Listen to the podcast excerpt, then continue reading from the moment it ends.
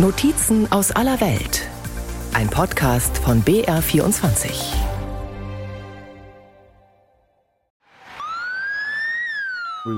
Die Beute war so groß, dass sie irgendwann aufhörten, weil sie gar nicht mehr alles tragen konnten. Sie sind früher hier mit den Taschen tatsächlich mit den Millionen hier von Büro zu Büro gerannt und haben dann dafür eine kleine Provision erhalten. Die Diebe das sind geniale Menschen. Ne? Die Diebe sind geniale Menschen. Wie sie die Safes aufgebrochen haben, das ist doch genial. Genial, ne? In Belgien wird vor 20 Jahren ein Raubüberfall verübt, der mit Blick auf den Umfang der Beute und das dreiste Vorgehen der Täter an den Hollywood-Blockbuster Ocean's Eleven erinnert. We're gonna rob it. Smash and grab job, huh? Slightly more complicated than that. Es ist die Geschichte eines fast perfekten Verbrechens. Sie spielt nicht in der Casino-Metropole Las Vegas, sondern in Antwerpen, der Welthauptstadt des Diamantenhandels. In diesem Fall müsste sie Nota Bartolos 7 heißen und sie ist wirklich passiert, nach dem Valentinstag 2003, einem Freitag.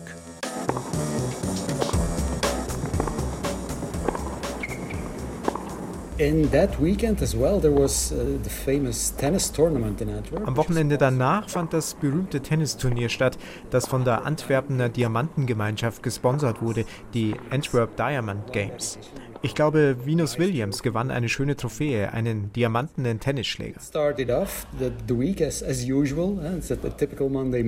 Der Wochenbeginn wirkte erst wie ein ganz normaler Montagmorgen, aber das änderte sich schnell, als das Diamantenzentrum aufmachte und alles nach dem größten Raub des Jahrhunderts aussah. And uh, well, uh, it seemed like the biggest robbery of the century had taken place. Philipp Klaas arbeitet 2003 fürs Antwerp World Diamond Center.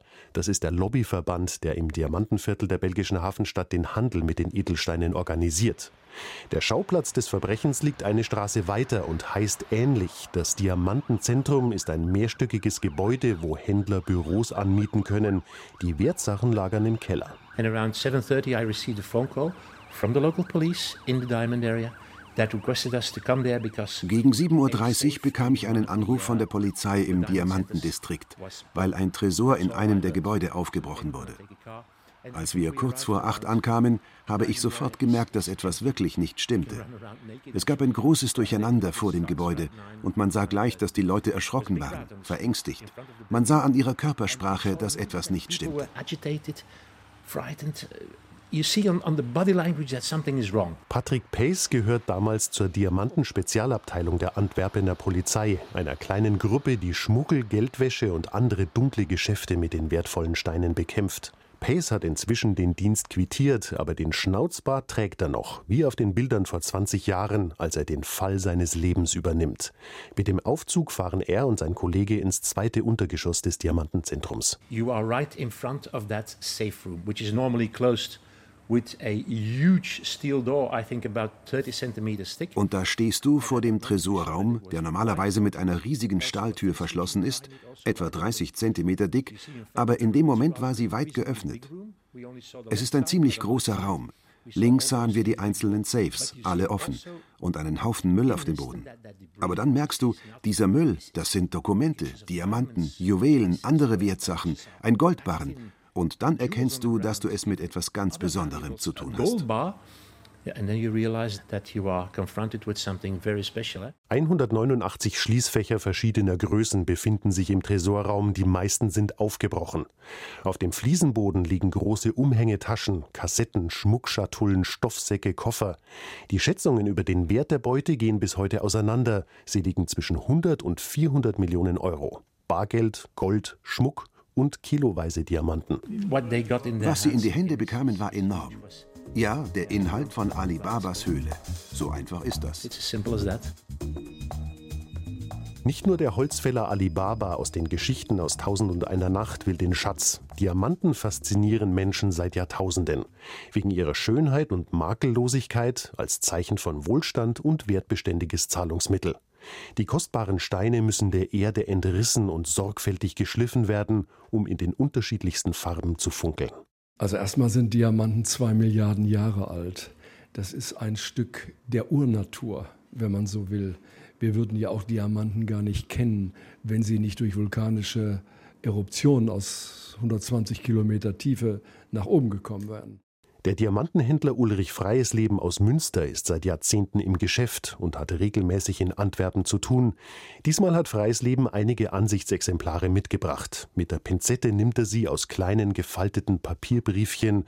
Der unbekümmerte Umgang mit der Ware täuscht. Was da so schön glitzert im Licht der Arbeitslampe, halb so groß wie ein Fingernagel, ist so viel wert wie ein Mittelklassewagen. Diamanten haben ganz unterschiedliche Eigenschaften. Also zum Beispiel ist es ja auch das härteste aller Materialien. Es ist eines der dichtesten aller Materialien, aber es hat auch die Möglichkeit, einfallendes Licht total zu reflektieren und beim Austritt aus einem geschliffenen Stein das weiße Licht in seine Spektralfarben zu zerlegen. Das ist das, was wir unter Brillanz, unter Feuer eines Steins verstehen. Sein Wert bemisst sich anhand der vier Cs: Color, Farbe, Cut, Schliff, Besonders häufig ist der Brillantschliff, Clarity, Reinheit und Karat, das Gewicht. Ein Karat entspricht 200 Milligramm. Sonderermittler Pace und seine Kollegen sehen langsam klarer, wie die Diebe am Wochenende nach dem Valentinstag 2003 in den vermeintlich sichersten Raum der Welt eindringen konnten. Mit Erfahrung, Können und Glück. Sie gelangen über eine Nebenstraße in die Parkgarage des Gebäudekomplexes und von dort ins Diamantenzentrum. Die Tresortür lässt sich nicht durch Sprengen, Hämmern oder Bohren überwinden wegen der Erschütterungssensoren. Die Täter schließen sie einfach auf. Der Schlüssel hängt in einer Abstellkammer neben dem Tresorraum. Sie kennen die Zahlenkombination. Den Magnetalarm an der Tür umgehen sie mit einer besonderen Vorrichtung. But they also constructed Sie haben ein Hebelsystem konstruiert, um den Tresorraum zu öffnen. Es war wirklich perfekt organisiert und vorbereitet. Sie konnten eine winzige Kamera über der Tür anbringen, wie sie in den Banken für Geldautomaten verwendet wird. Und sie haben gefilmt, wie der Pförtner täglich öffnete. Die Kombination blieb immer gleich. Und das alles schaffen sie mit Material aus dem Baumarkt für ein paar Euro. Styropor, Spray, Klebeband that was the movement center. It was enough to spray a certain silicone over it. Den Temperatursensor haben sie zum Beispiel mit Silikonspray ausgeschaltet. Und vor den Bewegungsmelder haben sie ein Stück Styropor gestellt. Klingt alles seltsam, aber das muss man eben wissen und sie wussten es, was im Nachhinein nicht so überraschend ist. Diese Leute hatten täglich damit zu tun. Einer von ihnen baute Alarmanlagen ein. Da weiß man genau, was man tut then you know what you're doing. Je mehr Polizisten und Beschäftigte des Diamantenviertels über die Vorgehensweise der Diebe erfahren, umso mehr empfinden einige widerwilligen Respekt. Irgendwie ein seltsames Gefühl, wenn man realisiert, was passiert ist und sowas wie Bewunderung für die Leute empfindet, die das getan haben. Und sie haben es ja auch eine Zeit lang geschafft, der Justiz nicht in die Hände zu fallen. When you see that wenn man sieht, dass die Leute da reingekommen sind und noch wichtiger, dass sie davongekommen sind, dann weiß man, dass man es mit den Besten der Besten zu tun hat. Das geht nicht ohne absolute Präzision, Wissen, Aufklärung. Das ist wie eine militärische Operation. Du weißt also ganz schnell, das wird nicht leicht. Was Pace zu diesem Zeitpunkt nicht weiß, der Zufall und ein wütender Waldbesitzer werden ihm helfen. Aber noch sind die Räuber auf der Flucht und Antwerpens Diamantenbranche steht Kopf. Die über Jahrhunderte aufgebaute Grundlage ihrer Arbeit ist erschüttert. Vertrauen ist wirklich, ich sag mal, das Rückgrat dieser Branche, weil es um kleinste mobile Werte geht. Es geht immer gleich um viel Geld. Und wenn man eine dauerhafte Geschäftsbeziehung hier aufbauen will, dann muss man sich vertrauenswürdig verhalten. Als registrierter Händler unterwirft sich Ulrich Freiesleben den Regeln der Branche. Er ist Mitglied der Antwerpse Diamantkring, einer von mehreren Diamantbörsen der Stadt. Früher besiegelten Mitglieder einen Handel mit den Worten Massel und Broche, der jüdischen Formel für Glück und Segen, sagt der Sprecher des Antwerp World Diamond Center Tom Nace. Vor ein paar Jahren gab es die Diamantenbörsen, nur Tische und ein paar Wagen.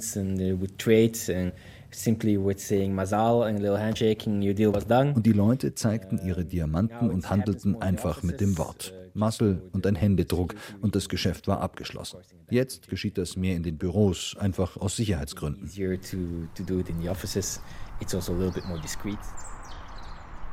Die Autobahn E19 von Antwerpen nach Brüssel führt kurz vor der belgischen Hauptstadt an einem kleinen Wäldchen vorbei, dem Flordambos. Ein Stückchen davon gehört dem Lebensmittelhändler August van Kamp. Er dreht hier 2003 regelmäßig seine Runden und ebenso regelmäßig ruft er die Polizei, wenn wieder jemand Müll abgeladen hat. So auch am Montagmorgen nach dem Valentinstag 2003. Van Kamps Witwe Annie Lauers. Er kommt ein Bos ingereden. Das ist nicht wahr. Er fährt an den Waldrand und dann das. Kann ja nicht wahr sein. Drei neue Säcke. Er hat sie geöffnet, wie immer, um eine Adresse zu finden. Überall zerrissene Papiere. Diamantenzentrum Antwerpen. Das hat er dann gefunden. Diamond Center Antwerpen, dat had hem dan gevonden. Er rief sofort die Polizei aus Vilvoorde an und die haben direkten Kontakt mit Antwerpen aufgenommen. Ja, und dann ging's los. Opgenomen met Antwerpen, dan was Spel op de wagen, hè. Dann, ja.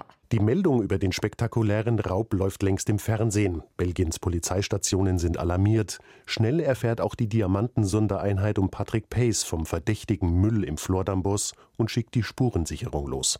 I'm not saying that we wouldn't have found out afterwards who was involved, but it would certainly have taken much more time. Ich sage nicht, dass wir die Verantwortlichen sonst nicht gefunden hätten. Aber es hätte sicher viel länger gedauert, als ohne diese Dummheit oder diesen Fehler, denn das war es.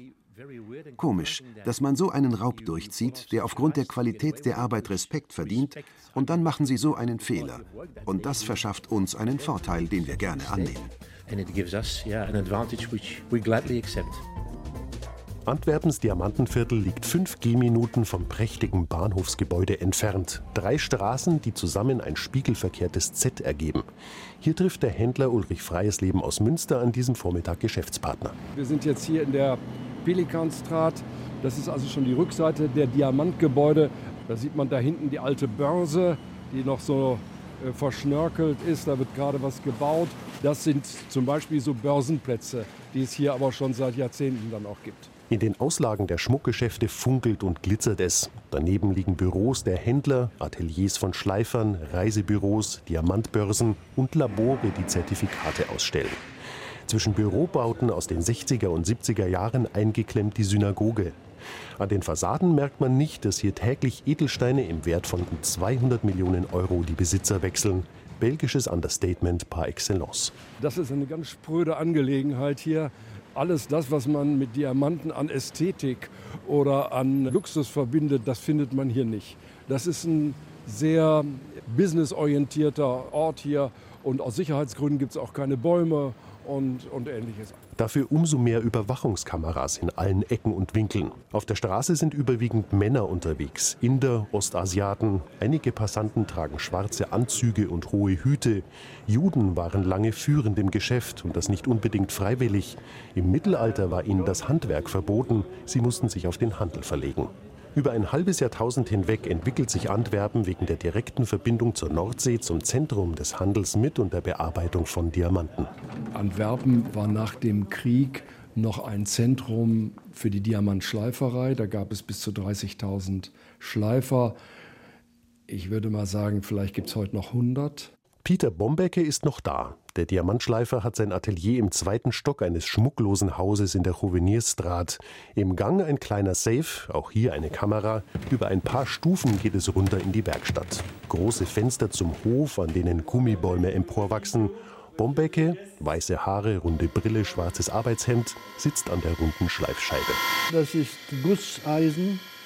Da lag Diamantpulver drauf.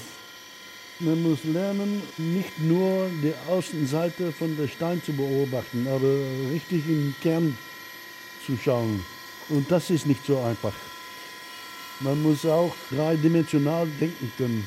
Peter Bombecke ist seit 55 Jahren im Geschäft. Neben seiner Werkbank steht ein Schreibtisch mit Computerbildschirm. Wenn Sie sehen hier 3D-Scanner auf Basis von Durchmesser könnte man berechnen, was für Brillant aus einem Rohdiamant schleifen können. Für Gewicht und qualitätsmäßig kann alles mit Computer jetzt berechnet werden. Und das ist ganz wichtiger Unterschied in den letzten 20 Jahren. Als Diamantenschleifer geht es darum, den maximalen Wert rauszuholen. Die Müllsäcke aus dem Wäldchen an der Autobahn zwischen Antwerpen und Brüssel sind eine Fundgrube für die Ermittler. Sie entdecken einen zerrissenen Kostenvoranschlag für die Installation einer Alarmanlage im Diamantenzentrum, wo der Raub geschah. Auftraggeber die Firma Damoros Preziosi. Inhaber Leonardo Notarbartolo aus Turin, der ein Büro im Diamantenzentrum gemietet hat. Also in that litter there were some documents im Abfall lagen auch Mautdokumente vom Brenner, wonach kurz vor dem Überfall Leute aus Italien über den Brennerpass kamen. Die Essensreste waren italienisch. Und Herr Nota Bartolo wurde immer interessanter. Von italienischen Kollegen hörten wir, dass Herr Nota Bartolo als Krimineller wohl bekannt war, mit einschlägigem Hintergrund. Also noch interessanter. Heißt immer noch nicht, dass er unser Typ sein muss. Aber wenn du dieser Spur nicht nachgehst, bist du ein Idiot. Auch Leonardo Notarbartolo ist alles andere als ein Idiot. Zwei Jahre lang hat er als Mieter eines Büros im Diamantenzentrum seine Tarnfirma genutzt, um das Gebäude auszuspähen. Aber wenige Tage nach dem Coup kehrt er aus Italien nach Antwerpen zurück. Er will das Mietauto abgeben und seine Wohnung ausräumen. Und er begibt sich noch einmal an den Ort des Verbrechens, um im Diamantenzentrum seine Chipkarte durchzuziehen. Er will nicht auffallen als Büromieter, der nach dem Raub plötzlich wegbleibt. Die Polizisten erwarten ihn schon. Patrick Pace beschreibt den damals 51-jährigen Verdächtigen als idealen Schwiegervater, höflich, zurückhaltend und absolut professionell. Wir zeigten ihm ein Bild von Fernando Finotto, wie sich im Nachhinein herausstellte, einer der engsten Komplizen. Ich dachte, wenn ich ihn schockieren kann, dann so. He looked at the picture as if I showed him Donald Duck. Er sah sich das Bild an, als ob ich ihm Donald Duck gezeigt hätte. Und die Verdächtigen wussten, dass ihr Preis nicht so hoch sein würde. Nach belgischem Recht kommt man bei Einbruch ohne Gewaltanwendung und sie haben keine Gewalt angewandt mit einer Höchststrafe von fünf Jahren davon. They knew that the maximum penalty in Belgium would be five years. Tatsächlich kommt Nota Bartolo wegen des Raubes sechs Jahre ins Gefängnis Hasselt. Drei seiner Komplizen, unter anderem Fernando Finotto, sitzen mehrere Jahre in Italien in Haft. Aufgrund der in Nota Bartolos Wohnung gefundenen DNA-Spuren geht die Polizei von bis zu sieben Tätern aus. Die Ermittler glauben, dass hinter ihm eine Organisation steht, die den Raub geplant und finanziert hat. Für den Lebensmittelhändler August van Kamp, der die Polizei so schnell auf die Spur der Räuber brachte, und seine Frau Annie Lauers sind es anstrengende Monate. Wir haben uns lange nicht sicher gefühlt. Schließlich war mein Mann dafür verantwortlich, dass die Sache so ausgegangen ist. Die Polizei hat versichert, der Täter wendet nie Gewalt an. Aber man weiß ja nie. Aber es ist ja gut ausgegangen. Für Opfer, denen die Bande unwiederbringliche Erinnerungsstücke aus den Safes geraubt hat, geht die Sache nicht gut aus, obwohl die Versicherungen einen Großteil des Schadens ersetzen. Auch das Ansehen der Stadt hat schwer gelitten. Für die Branche war es ein großer Schock. Damals und auch heute noch wurde und wird die Stellung von Antwerpen als Welthauptstadt der Diamanten in Frage gestellt, sodass Leute wirklich überlegten, ob sie hier bleiben oder ihr Geschäft nach Dubai, Tel Aviv oder sogar Mumbai verlegen sollten. Was sie letztendlich nicht getan haben, weil Antwerpen viele Vorteile für den Diamantenhandel bietet. Die Branche hat aus dem Jahrhundertraub gelernt, sagt Philipp Klaas, der damals beim Antwerp World Diamond Center beschäftigt ist. Der Lobbyverband entwickelt ein übergreifendes Sicherheitskonzept für das gesamte Viertel. Es ersetzt die isolierten Systeme für jedes einzelne Gebäude. Sie reden nicht gerne darüber im Diamantenviertel, aber so viel sagt der Sprecher des Antwerp World Diamond Center, Tom Nays, doch. Das ist eines unserer Hauptanliegen. Wir investieren ständig. I always say this is the only street where you find world peace. In a sense of we have 70 cultures uh, in this nationalities in the street. Everybody here Ich sage immer, das ist die einzige Straße, wo man den Weltfrieden findet. 70 Kulturen und Nationalitäten hier in der Straße. Sie arbeiten zusammen. Sie kennen sich. Sie leben zusammen. Sobald man draußen ist, ist das was ganz anderes. Das ist eine andere Welt. Wir leben ein bisschen in einer Blase Drinnen fühlen sich alle sicher. Die Gefahren kommen von außen. Dafür sind die Sicherheitsmaßnahmen notwendig. Aber es gibt Gefahren von außen, die fürs Geschäft der Antwerpener Händler bedrohlicher sind als Räuber. Gefahren, denen mit Sicherheitsmaßnahmen, mit Kameras oder Sensoren nicht beizukommen ist. Neue Technologien machen es zum Beispiel möglich, Diamanten im Labor zu züchten. Sie haben fast die gleichen Eigenschaften wie natürliche Edelsteine, sind aber viel preiswerter und unbegrenzt herstellbar. Eine Herausforderung, sagt der Händler Freies Leben. Es wird einmal den Markt geben für diese echten, in Anführungszeichen, natürlichen Diamanten. Und es wird einen Markt geben, wo der Modeschmuck eine Rolle spielt. Und da hat man früher billige Imitate genommen und die wird man möglicherweise jetzt durch synthetische Diamanten ersetzen. Und auch wenn der Jahrhundertraub keine Beschäftigten aus dem Antwerpener Diamantenviertel vertrieben hat, viele sind im Zuge der Globalisierung gegangen. Ulrich Freies Leben hat es über die Jahre miterlebt. Als ich damals Mitte der 80er Jahre hierher kam und wir dann Ende der 80er Jahre eine eigene Firma hier eröffnet haben. Da haben wir damals noch 95 Prozent unseres Bedarfs als Diamantgroßhändler von geschliffenen Diamanten in Antwerpen gedeckt. Heute sind das nur noch 5 Prozent. Was immer noch gut gelaufen ist, ist das Geschäft mit Rohdiamanten hier. Dafür war Antwerpen immer ein Drehkreuz. Das wird man sehen, wie sich das in Zukunft entwickelt. Die jüngsten Entwicklungen geben da eher zur Sorge Anlass. Noch werden nirgendwo so viele Edelsteine umgeschlagen wie in der belgischen Hafenstadt. 86 Prozent der rohen und 50 Prozent der geschliffenen Diamanten. Sagt jedenfalls das Antwerp World Diamond Center ABDC, das dafür sorgt, dass die politischen Rahmenbedingungen stimmen. Schließlich hängen von der Branche laut ABDC über 30.000 Arbeitsplätze ab. Diamanten machen 5% der belgischen Exporte aus. Wenn man nur Belgiens Ausfuhren in Nicht-EU-Staaten nimmt, sind es sogar 15%. Außerhalb Europas sind Diamanten aus Antwerpen damit einer von Belgiens größten Exportschlagern. Aber wie lange noch? Die Börsen im Diamantenviertel sind verwaist. Der Handel läuft längst elektronisch oder anderswo. Ja, und da sind wir schon wieder am Ende. Da sind wir schon wieder am Ende. Da ist dann die Polizeistation durch die man dann normalerweise hier, hier reinkommt. Ne? Tatsächlich wenig spektakulär. Ja, ja, ich sag mal, das Bling-Bling, was man mit dem Thema Diamant, das Luxusleben, was man damit verdient, davon sieht man hier nichts. Das ist so, ja. Die Schrubstraat markiert den Ausgang aus dem Herzen des Diamantenviertels. In der Nummer 9 befindet sich das Diamantenzentrum, Ziel des beinahe brillanten Coups von Leonardo Notarbartolo und seiner Bande vor 20 Jahren. Unser Hauptanliegen ist die Sicherheit unserer Kunden und ihrer Produkte, steht auf der Website. Kann sich ein solcher Raub also nicht wiederholen? Da sind sich die Fachleute nicht so sicher. The problem with security, and that's worldwide, das weltweite Problem mit der Sicherheit ist, dass man installieren kann, was man will. Es gibt immer Leute, die das umgehen können, weil sie es selbst eingerichtet haben oder wissen, wie es gemacht wurde. Eigentlich kannst du gar nicht gewinnen. Man muss es versuchen, so gut es geht, und hoffen, dass sie dich nicht auswählen.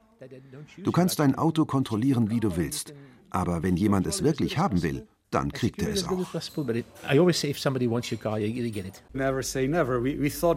Sag niemals nie. Wir dachten, es könnte nie passieren, aber es ist trotzdem passiert. Also würde ich nicht wagen zu sagen, dass es nie wieder passieren wird. Uh, Von der Beute des Jahrhundertraubes fehlt bis heute jede Spur.